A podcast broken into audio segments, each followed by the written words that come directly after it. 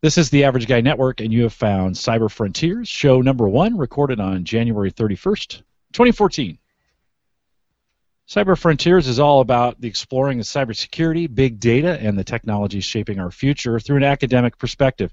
Christian Johnson, a student at the University of Maryland, and I will be your hosts.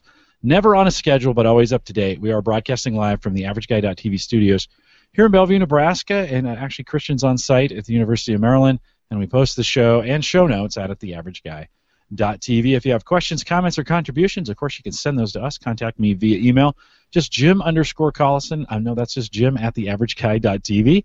And you can find me on Twitter at J Collison, or now you can call in those questions to us. If you just want to dial four oh two, four seven eight, eight four five zero, and uh, if you have those questions uh, what can make it onto the show, we'll just play them in their entirety and to get those answered as we do this. All right, Christian, you and I have been spending a lot of time talking about this over the last three or four months, way back in the very beginning. So if you go back to the very beginnings of Home Tech, uh, we branded a section of Home Tech for you called Christian's Corner. And uh, it was meant to kind of be, in my mind, it was like a ten-minute breakout of something from you real quick, but it never really ended up that way. You know, it, it, it kind of morphed into some moments. You know, there were some times you'd bring in some deals, and there was time you would, but but every once in a while we'd get these real gems where you would run off for about twenty minutes talking to us about something that you were very passionate about, and and eventually here in the last year or so we've been thinking, you know, maybe we should break that out into its own podcast. And so we spent some time wrestling with the concept, wrestling with the ideas.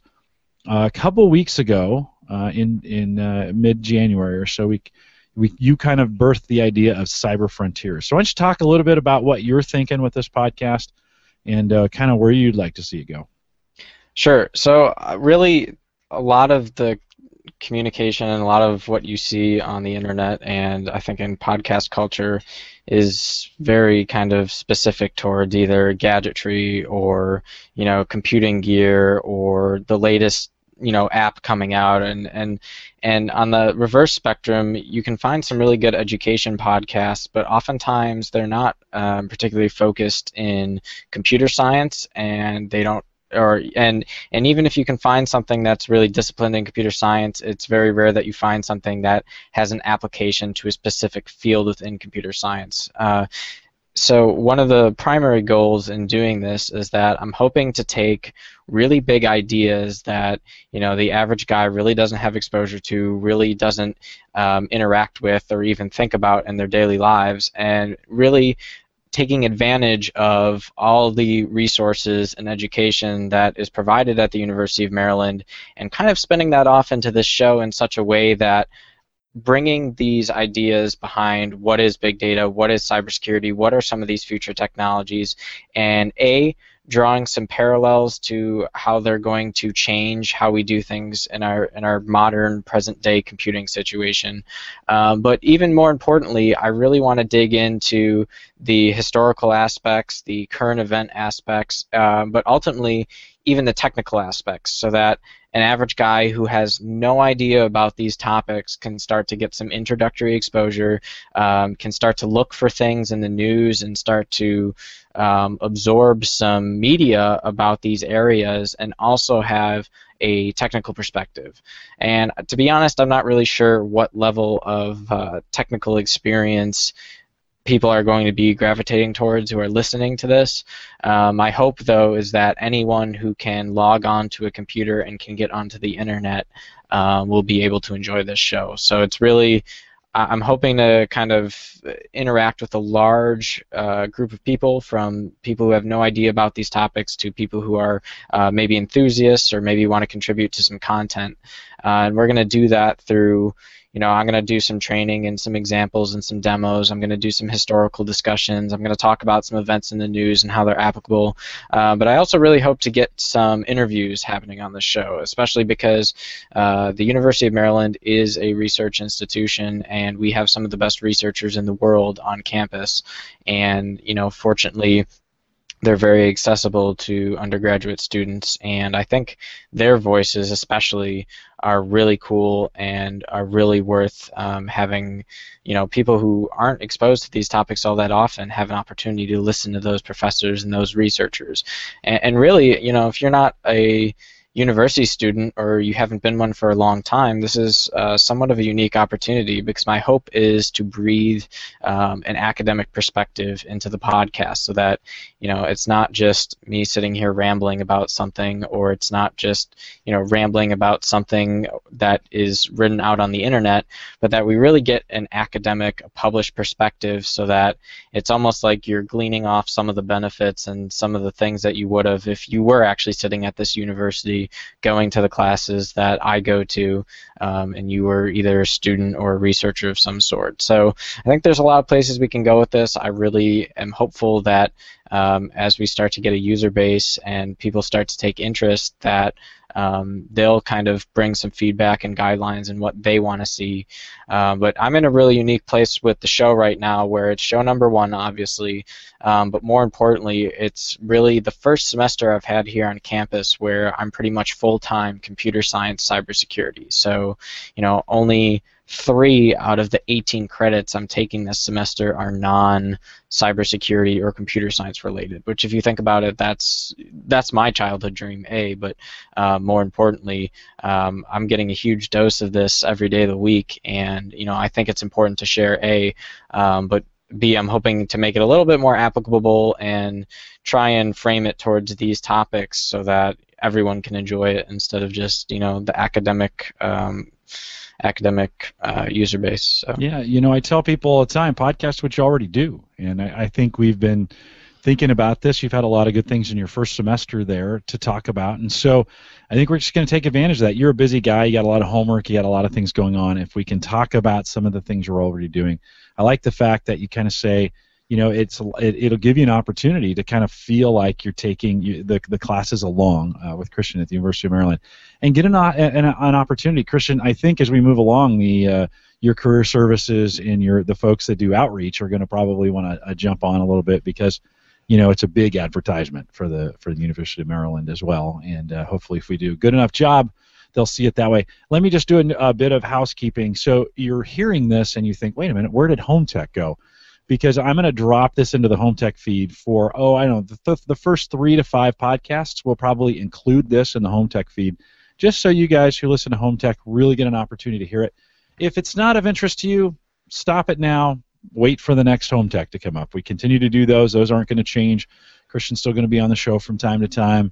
That none of that stuff will change. It'll still be in the feed. We'll do three to five of these, and it'll drop out of the feed, and it'll have its own feed. Everything will be separate. So. Just so you think, just so you know, if you're a Home Tech listener, don't go away. We haven't changed the Home Tech format. That it's going to change to Home Gadget Geeks going forward uh, here in the next couple, oh, a month or two. I just I got to get my act together to get that done. Don't walk away from that. Give this this podcast a chance. Listen to three or four. If you don't like it, it's going to disappear from the feed anyways eventually, and we'll get a chance. Uh, you'll get a chance to uh, to move over to a new feed. So that's just a little technical bit of how the podcast will actually work. Christian, let's dive right in, because you got a lot to talk about tonight. Um, you know, uh, big data is kind of the current buzzword in, in the industry, right? It has it has caught on. I'm hearing everybody saying it. Um, I think there's some people who are saying it who probably shouldn't be saying it uh, because they don't, you know, they think anything is big data. You know, anytime data is involved, it's now big data, right? But why don't you walk us through a little bit what you know, big data. Well, the other word we mention a lot is cybersecurity, and that is maybe a word that's been around a little bit longer, or at least in the limelight a little bit longer. Um, and as we think about breaches and stuff at Target and those kinds of things, cybersecurity has really been exposed. So why don't you t spend a few minutes walking through some definitions of both big data and cybersecurity? Sure. So big data really has its origins in the fact that data has kind of gotten to this point where up until around the year two thousand one or two thousand two or so, you know, we, we had only produced so much data. But then all of a sudden, Um, we started producing the amount of data that we created since the time humanity existed to the year two thousand two every year. And, and that number is just getting uh, larger and larger. Um, so we're now looking, um, petabytes is a, is a very common kind of figure that gets thrown at as, you know, what is, what quantifies big data? Well, if you have petabytes worth of data, you're probably there. Or if you have multiple terabytes of data, you're probably there. Um, but really, in terms of the world data and the amount of information flow that's happening on the internet, we're talking about uh, zettabytes of data, which um, by twenty twenty will probably be about thirty-five uh, zettabytes worth of data. And you know, I'll let you guys go ahead and, for your homework assignment, look up how much that is, starting from uh, zettabytes and working your way down to megabytes. And then you can divide that by the average number of uh, megabytes a song on your iPod has, and then you can calculate how many songs on your iPad or iPod, I guess it doesn't really make a difference these days, um, is big data. Um, and so really, it It, the formal definition that you'll find on Wikipedia is a term for collection of data sets so large and complex that it becomes difficult to process using on-hand uh, database management tools or traditional data processing applications. So what does that actually mean? Well, in the last ten years or so of how we've done data or data science, a lot of that data that we store and that we work with is databases. So the kind of the dawn of relational database management is, you know, one of the cornerstones of enterprise computing.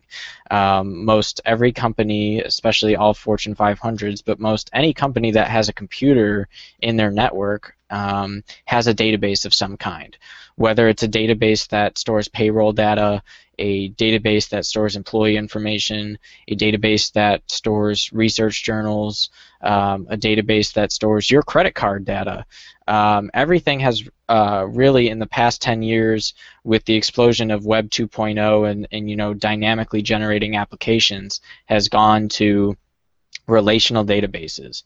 And you know, relational databases bring a lot of good things um, to describing data. It allows us to uh, put structured data in a nice way. It allows us to create relationships between different data and different tables, and then go ahead and put those in a way that we're storing and retrieving information as we need and as our applications need. And that framework has really worked so far for Um, quite some time, and obviously is still being used as a majority in terms of, you know, where do we store our data. Um, but really, you know, things have started to take a shift, because now we're, we're getting to a point where the problems that we want to solve, whether it's in science, technology, engineering, mathematics, you know, they're much larger than one particular data set. So you really need a large data set. You really need a large um, larger perspective in order to find answers to problems, to look for trends, and to gain analytics. And uh, you know, it's almost it's almost like tunnel vision, right? If you're if you're driving down uh, under a tunnel, you can only see so much uh, in front of your vehicle, right? And so that means you only have so much information about, you know, what cars are in front of you, behind you, what lanes you can change into. Um, but big data is almost as if that tunnel isn't there, and that you can see hundreds of miles in front of you and hundreds of miles in your rearview mirror. Um, and what that allows us to do really is look for problems and, and look for solutions that we can't quantify with current data techniques. And what I mean by that is that uh, some of these issues that we want to look for solutions for require processing petabytes worth of data, and your traditional skip, uh, script kiddie kind of solution, where you write a script or you write an S Q L command and you stick it in a database, well, that doesn't really start to work uh, to scale when you're talking about big data. Um, in, a, in a traditional uh, relational database world, you know, big data suffers very um, dramatically, and that's mostly because you can't run anything useful across a large data set like that and get the answer within uh, you know, ten minutes.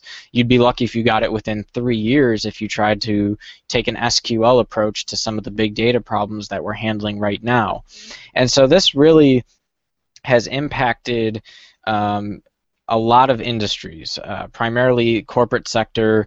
We see a lot of business intelligence has found a huge place in, you know, uh, mining big data for kind of changing business operations and finding smarter ways to do business, and um, really developing the business life cycle in such a way that they're making smarter decisions than their competitors, because they see that that larger picture of how their company's been operating over time. So business intelligence is a huge area, um, but this is really going to, and, and it already has, but uh, more so, I personally see that by twenty twenty this is going to kind of be at a next the next level. But um, big data really is something that spans more than just, you know, how can, how can we sell more products. Um, I, and I've talked about this before on Home Tech and some of the breakout sessions we've done.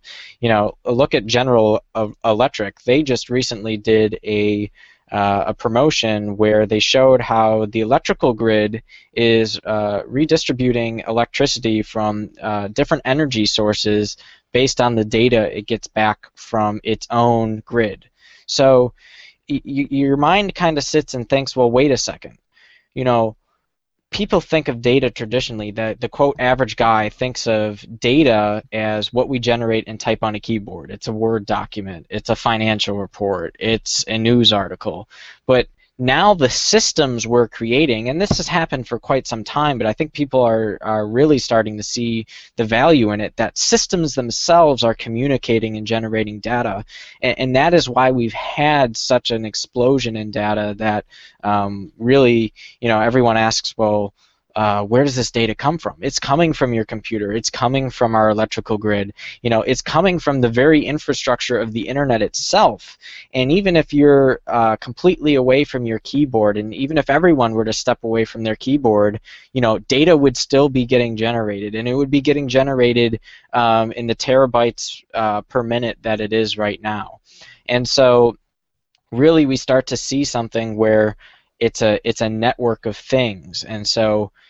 Just as if the internet is interconnected and, and everything communicates through the internet, the internet is now just acting as a pipeline for data science. And so we're really seeing big data manifest itself in this uh, internet architecture, which is really, a, a better word is a global information system, where you know, now it's it's not just about the information we put in the systems, but it's about the information that the that the systems that we have built are generating themselves, and and they're very kind of self-describing and, and self-explaining. And the way I like to think of it is a, a quote uh, from Shirley Ann Jackson, who I believe is the president at R P I still, and uh, she's quoted saying, quote, "Big data and network science are going to merge, marrying the Internet of Data with the Internet of Things in new ways, and this will be world-changing.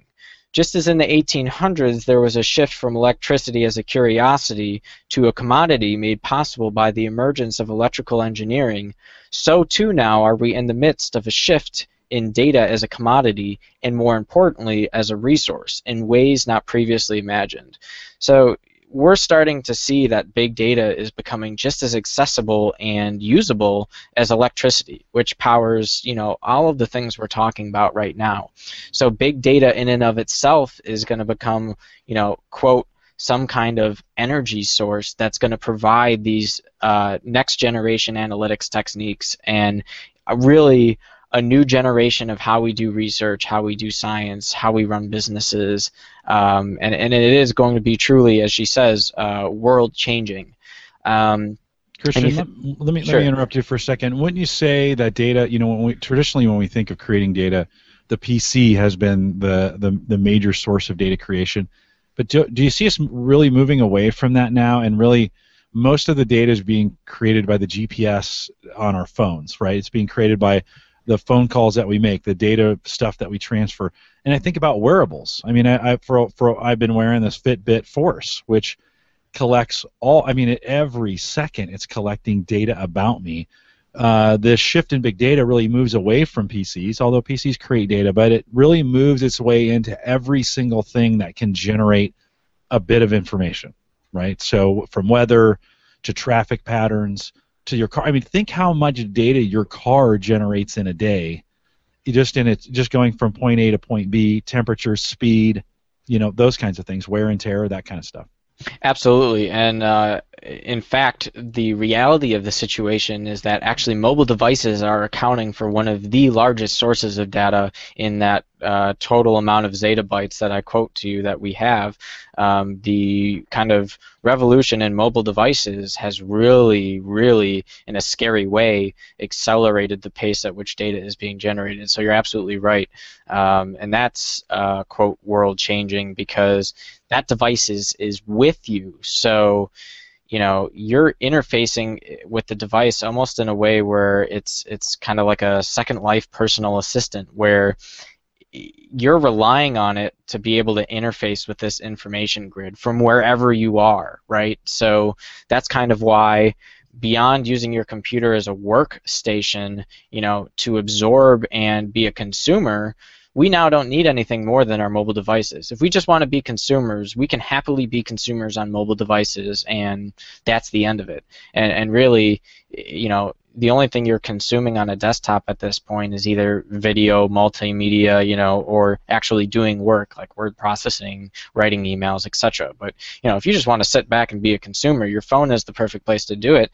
And, I mean, think about all the things that your phone uh, provides you. I mean, just the fact that you can get out to the internet from almost anywhere on a data plan, um, pull back a entire um, world history, uh, current events, temperature, weather, the nearest restaurant to eat at, um, where your friends are within a three block radius. I mean, these devices are, are becoming uh, self-generating data sources, and the more we use them, the more they become self-generating, not just in the information we are reading and using, but the information that the phone is gathering about how we use the device, which is a really big shift when you think about how applications are being developed, and you're really starting to see a much more um, kind of interactive machine learning approach where, you know, applications learn what it is you want out of it, um, but that also has much larger implications um, yeah.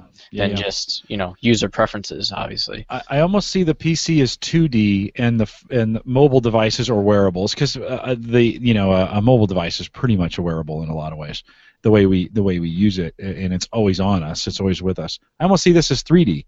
You know, in the data sets that we get, and and really, I mean that that uh, that analogy starts to break down. But there's, like you said, there's so much data they can collect in so many different dimensional spaces, because it's no longer the P C is restricted to the home.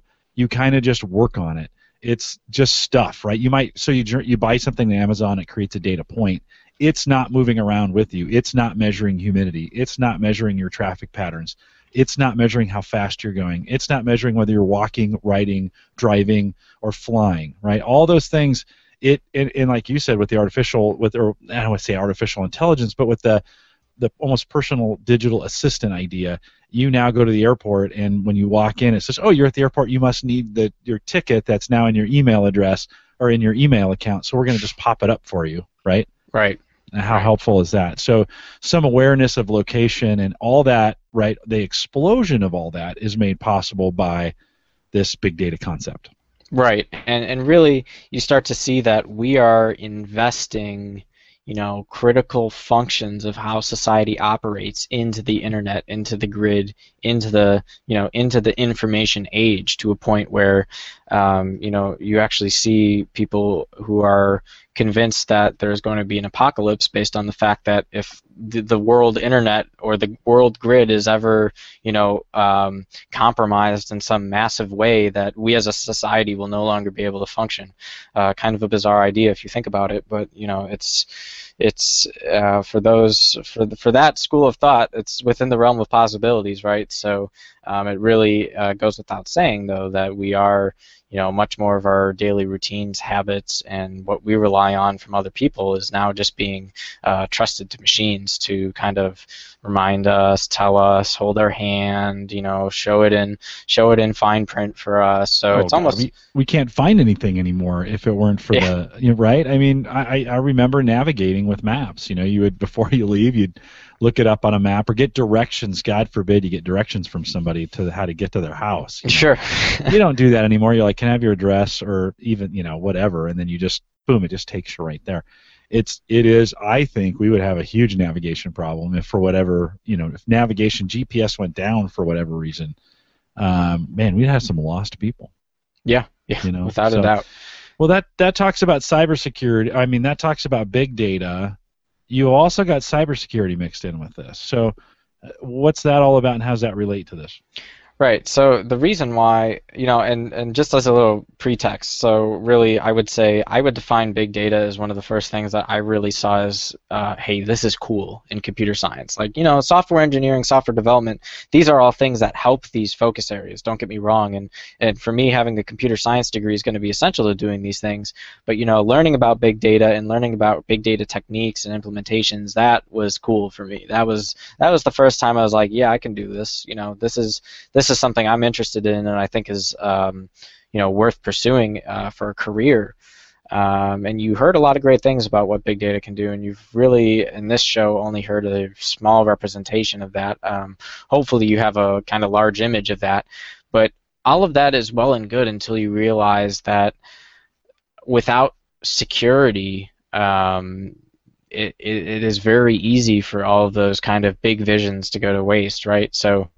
Um, cybersecurity, uh, quote, definition, the state of being protected against the criminal or unauthorized use of electronic data or the measures taken to achieve this. So that, that is really kind of a useless definition, um, so I apologize for having to read it to you, um, but cybersecurity is going to be much more, much more, much more than just, oh, I have a secure password, right? Because there's, there's, so, so let me break it down for you. There's, there's at least three to four different kind of folds of cybersecurity that I think that we're seeing kind of unravel. We see um, personal cybersecurity where, you know, I have good cyber hygiene practices, I have strong passwords, um, I know how to keep my uh, systems from being compromised, and my own personal things that I'm in control of, I know how to keep those things secure, right?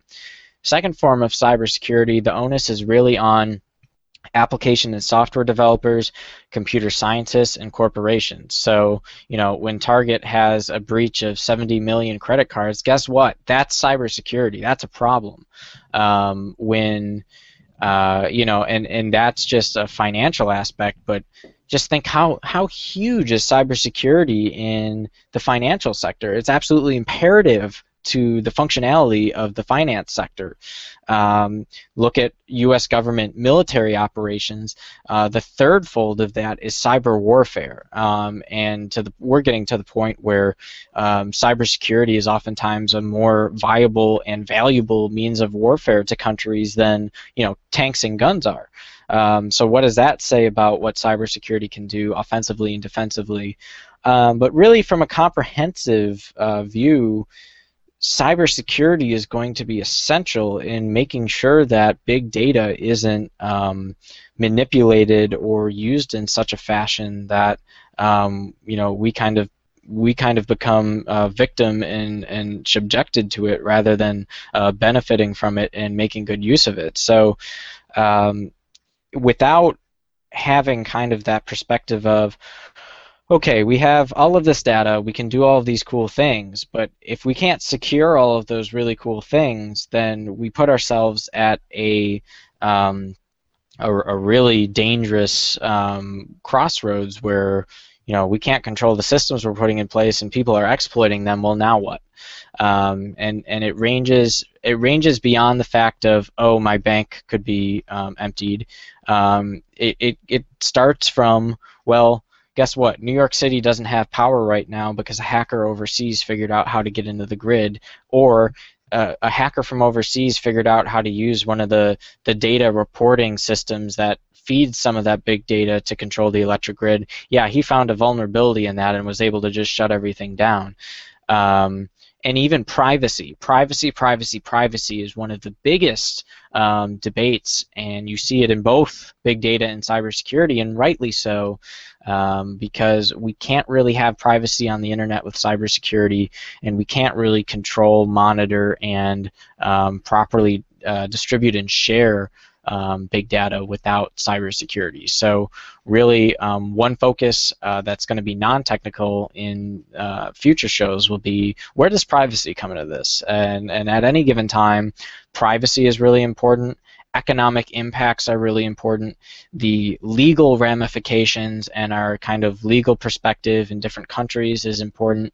And so you start to see that cybersecurity is much more than just the technical source code, you know, hacker Um, kind of stereotype that is portrayed in the news and the media. There's um, so many components, um, like I said, from from the out-of-date uh, legal policies that we have to um, the fact that we really do a terrible job of studying the psychology and the motivations behind cybercrime, cyber warfare, cyber terrorism, and that's where criminology actually plays a huge role in a digital age where it used to not really have as much of a, of a place beyond forensic analysis. And so in the program that I'm in uh, here at the university, um, it's, it's a first-year program. It's the first uh, honors college program in the country for cybersecurity, which says something. It, it says that this is an issue that uh, we need to take seriously. It's an issue that uh, corporations care about. It's an issue that corporations are willing to hire and pay people about. It's an issue that the government's willing to hire and pay specialists for. Um, and it's clear that there's a huge deficit in talent, knowledge, understanding, and interdisciplinary awareness of cybersecurity. And so the ACES program is really one of the first kind of unilateral responses from the university corporate uh, sponsors and uh, the state of Maryland in saying, we need to start training people to understand this, because if we don't, you know, There, there are consequences and there are ramifications of not um, developing our security practices as much as we do our new and cool innovations. Um, and so we're starting to see that, you know, other universities, obviously by no means am I suggesting that, you know, Maryland is ex exclusively this cybersecurity um, resource. In fact, there are a lot of other universities doing it. Um, but I would say that the University of Maryland is really at the forefront of cybersecurity. Um, in terms of the research that takes place here, the faculty that we have that focuses on cybersecurity, um, the focus on undergraduate and even K through twelve education. Um, there is a pipeline that the university is establishing of cybersecurity professionals that starts from day one. It starts from kindergarten and goes all the way through post-grad studies. And, you know, even though as a university we're only really focusing on undergraduate and graduate, we really look at the whole picture, and our administration and our, our researchers really look at the whole picture, and we have K through twelve programs. We do interactive talks. Um, you know, we're working on uh, actually having some students from our program uh, do community outreach to other high schools, talk about cyber hygiene, uh, cyber awareness, et cetera.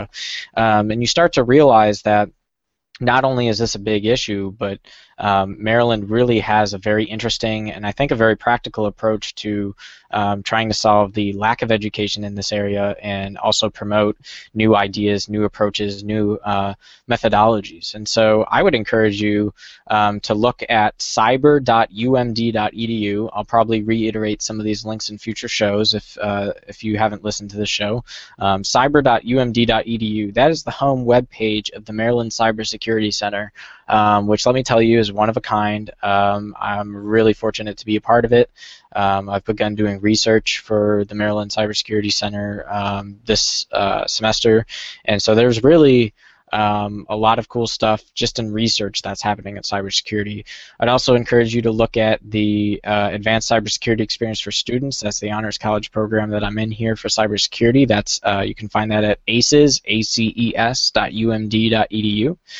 Um, and I would also encourage you to look at Um, U M I A C S dot U M D dot E D U. Um, that's just more uh, general advanced research topics and areas in computer science. That one's not really entirely applicable to this show, but is of interest. Um, and of course, if you want just more general information about uh, the University of Maryland as a research institution, uh, just go to U M D dot E D U. Um, Christian, talk a little bit about uh, two You talk about the investment the school is making there into this education. I know there's a new building going on. What, what are they building there, and, and what do they hope to achieve with that? Sure. So uh, we have a corporate sponsor for the program, Northrop Grumman, who has invested, um, I believe, one point two million dollars in the launch of the program, um, and is really a gift from the Northrop Grumman Corporation, and came about uh, through a strong collaboration and partnership between the university, um, between the state, and between um, uh, corporate sponsor, Northrop Grumman. Um, the Business Higher Education Forum and some of the leaders in that forum, including the C E O of Northrop Grumman and other leaders in the Maryland area, Um, have really kind of come together to create this program, and so its its goals are are somewhat twofold. Um, one is addressing that interdisciplinary approach that we're not really seeing at other kind of cyber-related efforts that are taking place in education. Really, um, a yes, technical is widely important. Don't get me wrong, but um, interdisciplinary is also essential to solving some of the problems that we see in industry with cybersecurity, um, and so. We have the ACES program is a four-year undergraduate program. It's a it's what's called a two plus two. So you're going to get two honors citations by staying through for the whole program. And ACES one is particularly geared towards that interdisciplinary approach where you're getting courses on ethics, economics, uh, legal implications, privacy implications, and technical um, kind of the foundation of the technical skills. And then ACES two is really upper-level dedication to the technical aspects, um, but it really gives you a nice overall well-rounded approach. And what Northrop Grumman has done is really stepped in as a corporate sponsor to, um, A, provide the uh, funding to launch the Honors College, which uh, is a living learning program at the university, which means that all the students in that particular Honors College live together. We, uh, you know, we live, we eat together. Um, we're on the same two floors of our dorm, and you know, we're we're living and learning. That's really what it is. So we end up in classes together. Uh, we end up going out to get dinner together. You know, we end up staying up to three o'clock in the morning together. And you know, what does that really mean? Uh, it means simply the fact that, you know, you get a much more enriched experience when you're around the same people twenty-four seven than when you're just with them in the classroom. Um, and some of the best ideas I got last semester didn't come from when I was sitting in the classroom. It came from, you know, eleven o'clock at night, sitting with a couple of my pals, you know, talking about cybersecurity, and, you know, bam, there's the idea. And so you'll actually see one of the hallmark achievements of uh, what we do here is we just have whiteboards everywhere. People just write stuff. Um, you walk into the Maryland Cybersecurity Center, all four walls are just plastered with algorithms and cyber approaches, and so it's really just a flow of ideas, but it also encourages that community aspect. We have really great uh, social experience. The group is very uh, tight together, and it really kind of helps um, encourage learning and doing advanced work. So. Um, so that's really great, right? And that's why Northrop Grumman invested in building this new state-of-the-art uh, dorm room for the ACES program, uh, which we'll be sharing. We'll have two exclusive floors for our, uh, our ACES students, uh, which will be freshmen and sophomore next year. Uh, we'll also be sharing that space with uh, Digital Cultures and Creativity, which another is another honors college program at the university. Um, and so it will be, let me tell you, it will be the premier place to live on this university campus. And if you've ever had to go through the struggle of um, basically shopping for places to live in the Residence Life program, you get assigned a priority code essentially, and that's a calculation of a bunch of different stats um, in your kind of history, academic, et cetera at the university, and you have to have the highest priority code possible if you're not in the honors college in order to stay in that place. It's, you know, it's at the it's at the top rating for people who aren't. But if you're in the ACES program, great, because by virtue of being accepted into that program, you uh, you know, you have the right to live there. And really, what it is is it's a a state-of-the-art facility, so it's LEED certified, meaning it's uh, It's a lean, green fighting machine, and uh, it was uh, the contractor is Clark Construction, and they've done a really fantastic job um, putting that together. And it's, uh, I mean, we just walked by today. It's absolutely gorgeous. We're hoping to get some of the students to do a walkthrough um, relatively soon. Um, but really, the idea is that, you know, so again, living and learning. There's going to be, I mean, uh, if if you've gone to college and you have your memories. Um, you know, and we're staying right now with the engineering honors college students uh, because our, you know, new home is uh, still being built, so to speak. And, you know, laundry machines are on the ground floor, and the walls are all, uh, you know, the jail cell uh, concrete. What's, what's wrong with concrete block walls that are next to you? I have no problem with it. Apparently other people are just totally thrown back by it. I, it doesn't bug me at all, but, um, you know, so it's a bit of a dated place we're in. I think it's fine, again, but don't get me wrong. Um, and, and, you know, we have our lounge, and everyone shares the same bathrooms, and it's all um, uh, traditional suites, which is, you know, two people to a room. And uh, this new room is going to, this new uh, facility is going to be suite style. So it's, you know, it's going to be drywall. It's going to be uh, four to a room, nice little suite, uh, shared bathroom uh, amongst the four students instead of kind of the community hall bath. There's going to be a uh, separate social lounge and a study lounge. Uh, but the really big kicker for the ACES program is that, so we have a Northrop Grumman conference room. There's going to be places to do conferences.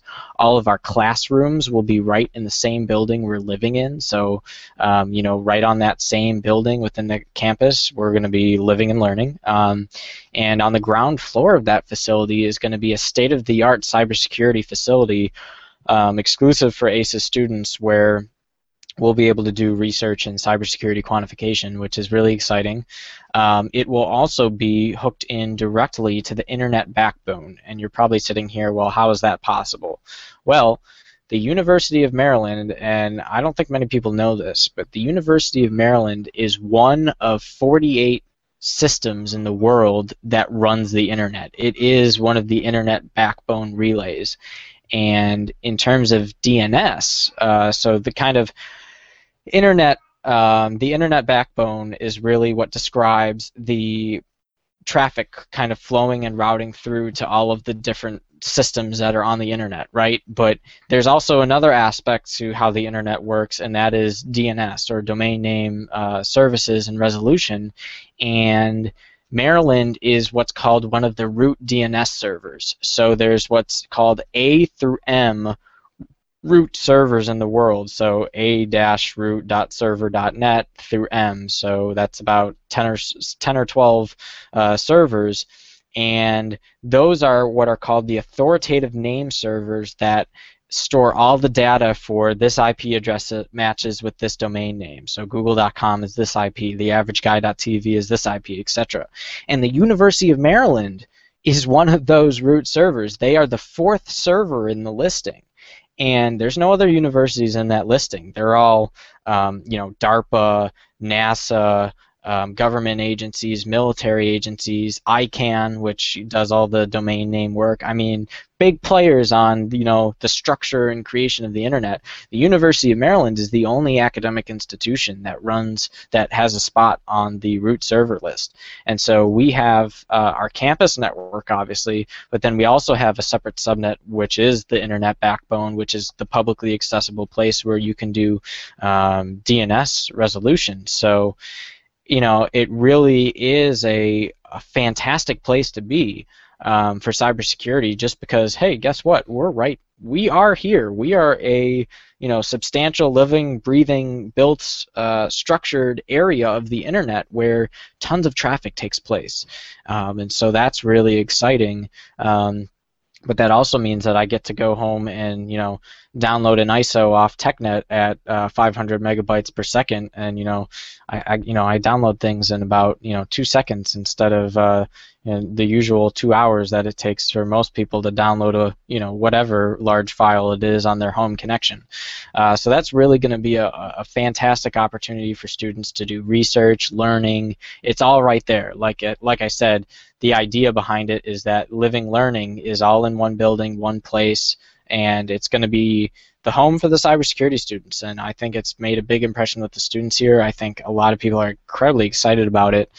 Um, and uh, go, going forward, it's going to be one of those things where, yeah, you're getting your education from your computer science degree and so forth, but you come back to your home base where, you know, the students that I go to school with in the cybersecurity program in ACES, you know, some of them are computer science majors, some of them are math majors, some of them are economics majors, really nice cross-discipline, uh, engineering majors as well, of course. Uh, they would be very angry if I left them out. Um, But really having all of those different academic fields, you know, we're all doing ACES, but we're all doing these different things as well that are technical or non-technical in nature, that really makes for a conducive learning environment where we can explore all these things and do the level of research that we want to do. So that's kind of the vision. That's where the funding's going. Uh, that's where the program support's going. Um, obviously, things are kind of very dynamic, and uh, this first ACES cohort um, has somewhat of a leadership role in A, defining how this program's going to look, but more importantly, um, providing the feedback and the experiences that are going to make it, um, you know, a really top-notch program for future students coming in. And we, the university, has already admitted, uh, done admi- regular admissions decisions. Um, you know, I've started uh, writing letters to our top talented students uh, who have applied to the university, um, and, and so it's really going to be a real treat to see this program unfold, because A, it's going to be one of a kind, but um, you know, I'm very privileged to be a part of the program and to have this opportunity. And again, um, I'm hoping to kind of capture all of these experiences, what I'm getting in the classroom, what I'm learning, um, with my passion for things like big data and other technologies, and provide it to all of you in a podcast where you may get some of it, you may not get, you know, the whole picture, but you're going to be able to take away something every time you listen to this podcast. And whether it's technical or whether it's a current event, um, I'm hoping that you're going to become more informed about these issues, the uh, and again, not just technical, but the whole kind of spectrum and the whole gamut of what's going on here. Um, but I'm really hoping to be able to bring the university to you, and to bring the University of Maryland and the education that I'm getting here to this podcast.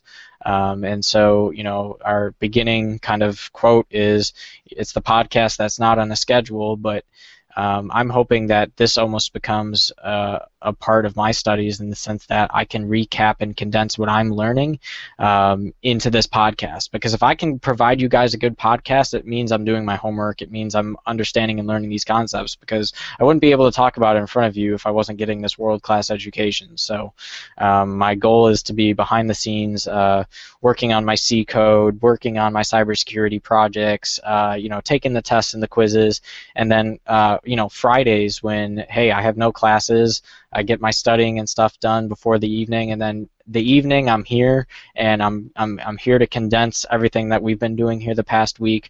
I'm here to bring you that information, tie it into current news and events, and really start to unravel some of the questions that I think the average guy really doesn't get exposure to, and I think they, sh they should, because uh, these are exciting topics and they're very applicable, um, and if you don't get anything else out of it, you might be able to pick up one or two fun facts that you can use to impress people you talk with at dinner. I mean, I, I don't really know, but I, I'm hoping that this is something that we can have fun with, uh, something that a lot of people can get involved with. And I really, really hope, and hope that I didn't stress this too late in the podcast, that I want this to be a podcast for everyone. I want it to be a podcast for the student who's in high school who wants to be a computer science major. I want this to be a podcast for um, the forty-year-old guy who just came back from work and um, works as a banker and wants to learn about the implications of what he's doing in the finance sector. I want it to be for the college student who is not at the University of Maryland, or who is at a different program in the University of Maryland, who wants to augment their university learning experience. I want it to be something where everyone feels like they can be part of this online podcast learning community, and I want it to be a different feel from, you know, the podcast thing that I've done from the past three years, and make it something where it's interactive. So I'm really going to work hard to get um, some really nice interviews, speak with some people, and really bring the university life and uh, the excitement of what goes on here to this podcast. Yeah, no, I think it's a great opportunity, Christian. I, I'm excited about uh, what's ahead for us in this, and you know, you mentioned the schedule. I, I kind of poke fun of it at the beginning by saying, um, and how did I word that? Uh, never on a schedule, but always up to date, and uh, trying to get the idea that uh, we may not have a regular podcast. In fact, this might be a hard one to catch live, because Christian's life is very dynamic there, and there might be times we need to do it on Saturday or on Sunday based on a schedule. We're going to shoot for Fridays. That's kind of the goal. Won't be every single week. Maybe every other, maybe every third. Just kind of depends on what's going on around finals. That's uh, that's not it's not easy to get done, but we will absolutely be bringing uh, relevant topics to you. Interaction is key, I think, on this as well. I'd mentioned you can send me an email, Jim at the average guy dot T V. Christian is just Christian at the average guy dot T V. He's got that same email address, and you can send the notes directly to him if you're interested in something that he says and you're like, can I get some more details on it? That would be great. We got that number, you know, four oh two, four seven eight, eight four five oh. You can just leave it. Maybe you're thinking of it when you're driving. Just leave that message for me, and I'll play it right on the right here on the program, and uh, and Christian can answer that. I, I think you would be silly if you're listening, if you've made it all the way to this point. You're a home tech listener. If you're a tech professional, I think you'd be silly not to come over and listen to this and give it a give it a whirl. Listen to it in the car. Christian's got some good stuff. I, I you know, just this is a natural evolution of what we've done, and it was just a great opportunity to kind of break something out for Christian and give him. You can see already, if again, if you listen to it, he's got all, he's going to have a lot of great things to say. So we're looking forward to that um, as well, Christian. So maybe we should have a takeaway segment in this, where we at least guarantee one solid takeaway for somebody every, you know, every single show. As you think back to your last semester, uh, you said a lot of good things that I took away. I mean, you've mentioned already the backbone idea with the with that university being on the backbone and being an important part of the internet, especially here in the United States. Things like that. What would be one? Uh, what would be one solid takeaway you would want to leave with somebody? You know, uh, uh, before they, you know, before they go into work. Now they're pulling in the parking lot. They shut the car off. They're waiting for you, for your one takeaway. What's the first semester takeaway for you?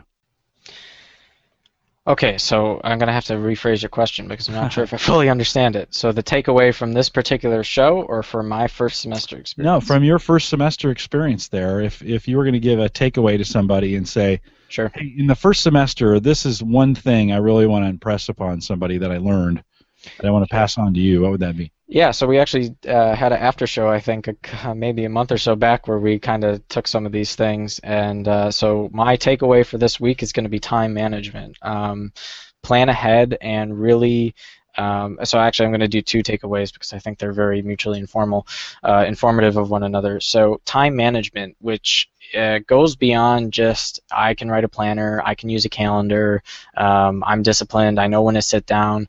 But the real big thing for me that I took away uh, in my first semester was, if you're stuck on a problem, if you're stuck with something, don't be afraid to ask. If you're that guy in the classroom who doesn't ask a question because you don't understand something, you're going to be that guy in the classroom that is helping the curve for everyone else, because you're going to be, you know, lowering the bar.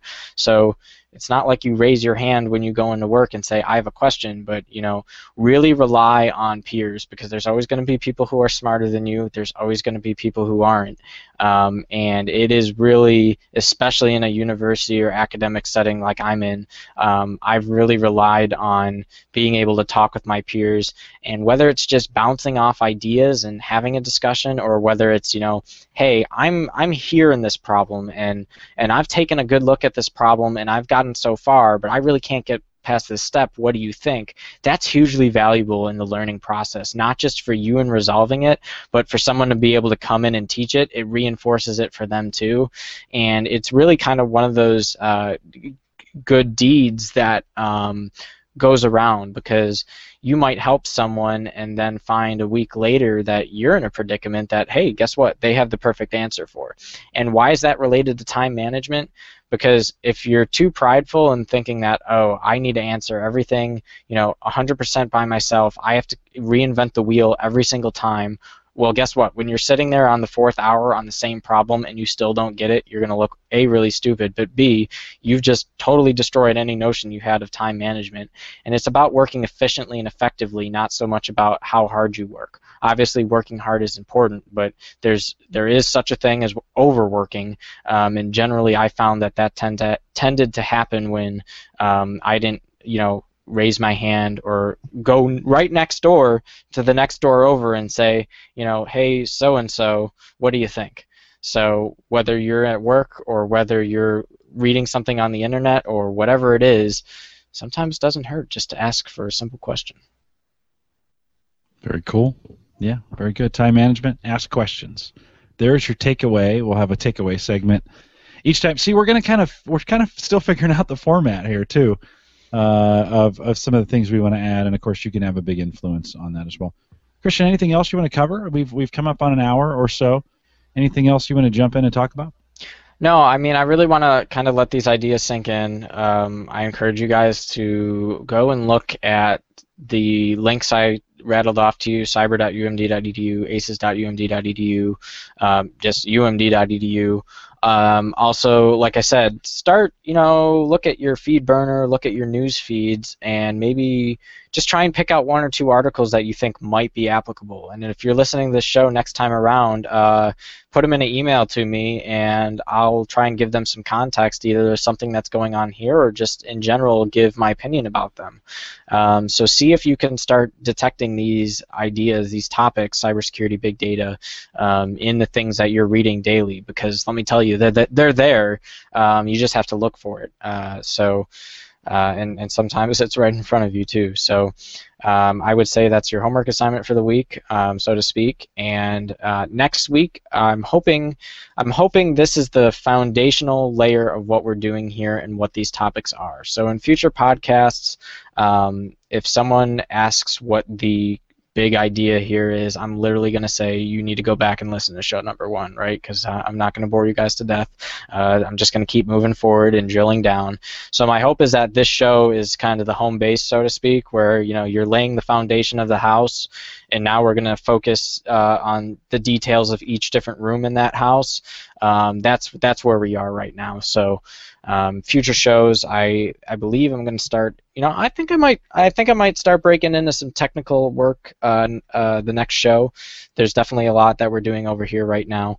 Uh, and I also want to get some more current events and start talking about, like I said, I, I touched on privacy, finance, economics, but I didn't, I didn't go into detail with uh, most of any of those. So we'll spend some time on those different topics. So just make sure you have your home base, and uh, come come back next show, uh, ears attentive and uh, ready to learn and contribute. And uh, I really hope and look forward to hearing from uh, listeners from our current shows, from the Average Guy Network, and uh, new listeners. I, I really, like I said, I want this to be something that everyone can have fun with and be involved with and feel like they're getting some secondary education from uh, my experiences here at the university. Very cool. Well, lots of ways to contact us. And, uh, you know, I'll just remind you again, Jim at the average guy dot T V, Christian at the average guy dot T V. You can call that in, four oh two, four seven eight, eight four five oh. Uh, catch me on Twitter at Jay Collison. Christian, do you want to you want to talk about your Twitter? Do you want to use that in this context? Yeah, absolutely. So if you want to give me a shout out, it's at TheWizBM, T H E W I Z B M. Um, don't ask me how I got that handle. It's too long of a story. Um, it's and, a long one. And I will also be rebroadcasting the Average Guy feed um, when it's broken off into our own podcast feed out at my website, christian dash johnson dot net. That feed will be incorporated, and I'll probably po- start posting some links and articles that are relevant to the discussions we have. And my hope is that the more feedback we get from the community, the more I'll be inclined to post and provide you guys with some outside reading and content. Yeah, very good. This will actually sound a lot like, I'm going to use the same music for that we use for Home Tech just for the next couple weeks. I want to find some stuff. I want to I wanted to kind of feel where we went with this thing before we, you know, kind of kicked in a bunch of stuff. I'll have uh, we're going to stick the Home Tech lo- Home Tech logo on it for now. I'll probably leave it out of the video though, just so that it'll be a little more universal when we go forward. And uh, just give it an opportunity to kind of marinate for the next couple shows and see what we come up with. Then once we've got what we want, we'll break that loose. It'll get its own feed. You can subscribe to it on your own if you'd like. But uh, Home Tech listeners, again, let me encourage you, give it a couple weeks. I think you'll like this. I think uh, the guys that we've kind of, guys and gals we've attracted for Home Tech, I think you're going to like it. So sorry if I interrupted your regular Home Tech schedule on this. I hope if you made it by this point, you're probably engaged in it. It was probably okay. And uh, we will encourage you. I'll probably, Christian, I will probably release this like on a Wednesday or so in the middle of the week, so that we do Home Tech on the weekends and uh, and this one right in the middle, just to get it done. And so folks will get it in their feed as well. Well, Christian, thanks for taking an hour. Stay around for a little bit. We'll chat with uh, there's some interesting guys out in the in the chat room. Maybe we can get some instant feedback from them. You'll want to follow me on Twitter if you want to get this in real time and find out when we're going to do this, because the schedule will be kind of wonky. Follow me at Jay Collison on Twitter, and of course you can join our Facebook page, facebook dot com slash groups slash the average guy. We'll get you there as well. Christian, thanks for coming out tonight. We'll do it again whenever. Whenever. Whenever we decide to do it. No schedule, but uh, always up to date, and we'll be, we'll be back again to do it again. Thanks for listening to this podcast. Again, we'd love your feedback. Good night. Good night.